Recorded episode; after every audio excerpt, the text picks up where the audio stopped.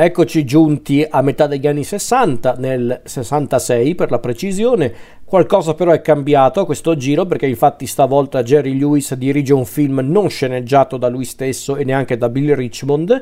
perché infatti il film parte da un soggetto di Arnie Sultan e Marvin Worf che poi eh, verrà sceneggiato da Bob Ross e Samuel A. Taylor finché vede comunque come protagonista assoluto Jerry Lewis e come coprotagonista femminile Janet League, nome proprio da poco. Questa volta Jerry Lewis dirige un film decisamente più semplice, sia per quanto riguarda la storia, i contenuti e anche in tutta onestà lo stile, sia tecnico che visivo che comico ma sinceramente il risultato non è affatto spiacevole e quindi parliamo appunto del film di Jerry Lewis di e con Jerry Lewis del 66 che è Tre sul divano. La storia è quella di Christopher Pride, Jerry Lewis, un artista, un disegnatore pubblicitario di New York che finalmente riesce ad ottenere una promozione, una promozione tanto attesa che però costringerebbe teoricamente Christopher eh, a trasferirsi a Parigi, il che gli andrebbe anche bene se non fosse che la sua fidanzata, ovvero Elizabeth, il personaggio di Janet League, questa mm, eh, psichiatra che anche lei lavora appunto a New York, lui vorrebbe sposarla, vorrebbe portarla con sé a New York, eh, scusate, a Parigi, perché lui è molto innamorato di lei, sono entrambi molto innamorati, ma eh, Elizabeth è molto impegnata con alcune sue pazienti, nello specifico tre donne che a quanto pare hanno tutte e tre vissuto esperienze sentimentali con gli uomini alquanto eh, disastrose e quindi sono molto depresse, hanno bisogno di aiuto. E Elizabeth, anche per seguire la propria etica professionale, non se la sente di abbandonarle finché non staranno bene. E quindi ecco che Christopher, deciso a risolvere il problema per appunto eh, permettere a Elizabeth di seguirlo a Parigi, Ecco che Christopher, insieme al suo amico,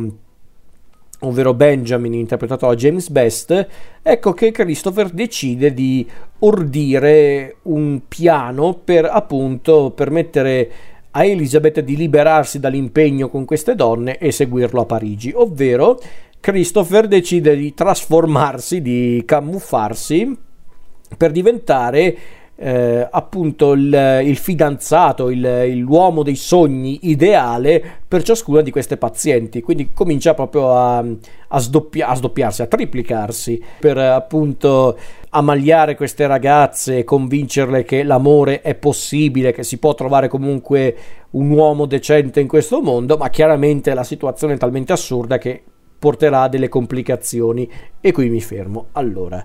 questo film è molto importante per Lewis perché innanzitutto è il primo film eh, che vede Lewis lontano dalla Paramount, perché infatti dopo 17 anni di collaborazione Lewis non lavora più con la Paramount, perché se non ricordo male questo film è stato distribuito dalla Columbia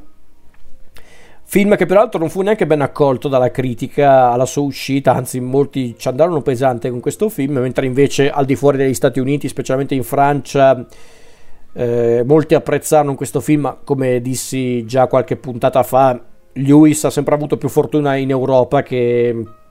in America per quanto riguarda i suoi film da regista. E sinceramente io non lo trovo così disprezzabile. Sì, sicuramente non è un film eh, capace di, di, riproporre i fasti del, dei migliori film di Jerry Lewis come regista. Per carità, non ha i guizzi dei suoi film migliori. Per carità, non è neanche particolarmente creativo, esilarante. Ma qui vediamo Jerry Lewis in splendida forma come regista, come attore perché infatti ci sono delle sequenze che sono divertenti in modo semplice, tutta la parte finale con gli ascensori, il party, è una roba talmente assurda ma che Lewis riesce a rendere divertentissima, la chimica che ha con Janet League è fantastica. Eh, anche qui ci sono delle sequenze dove Lewis eh, cerca anche di riproporre i suoi cavalli di battaglia, come per esempio le smorfie, ma molto più contenute, a dire il vero. C'è quella scena del, del karate, dei, dei, blocchi di legno da spezzare che mi ha ammazzato da ridere, per quanto è semplice ma efficace come situazione comica. E il film in sé mm, forse cerca anche di essere un po' più profondo rispetto anche solo all'ultimo film di Lewis prima di questo, ovvero I Sette Magnifici di Jerry, perché comunque è un film che vuole parlare anche delle relazioni sentimentali in generale e quindi su quanto è giusto sacrificare parte della propria vita, della propria vita privata per amore, oppure è giusto ingannare una persona che ami se vuoi comunque il suo bene. Sono tematiche semplici, per carità, non particolarmente profonde o originali, ma che fanno il loro effetto. E poi, ripeto, la chimica tra Lewis ehm, e Janet League è fantastica. Le, le, varie identità che assume nel corso della storia sono semplici ma divertentissime. Jerry Lewis è molto contenuto, ma è, è, davvero al meglio di sé. Forse su certi aspetti aveva bisogno di un film come questo, perché dopo le, le maschere che aveva interpretato nel film precedente, finalmente vediamo un Jerry Lewis che fa sempre il buffone, che fa sempre il pagliaccio nel senso migliore del termine, ma finalmente con una verve che io sinceramente non avevo visto negli ultimi film, quelli precedenti a questo intendo dire.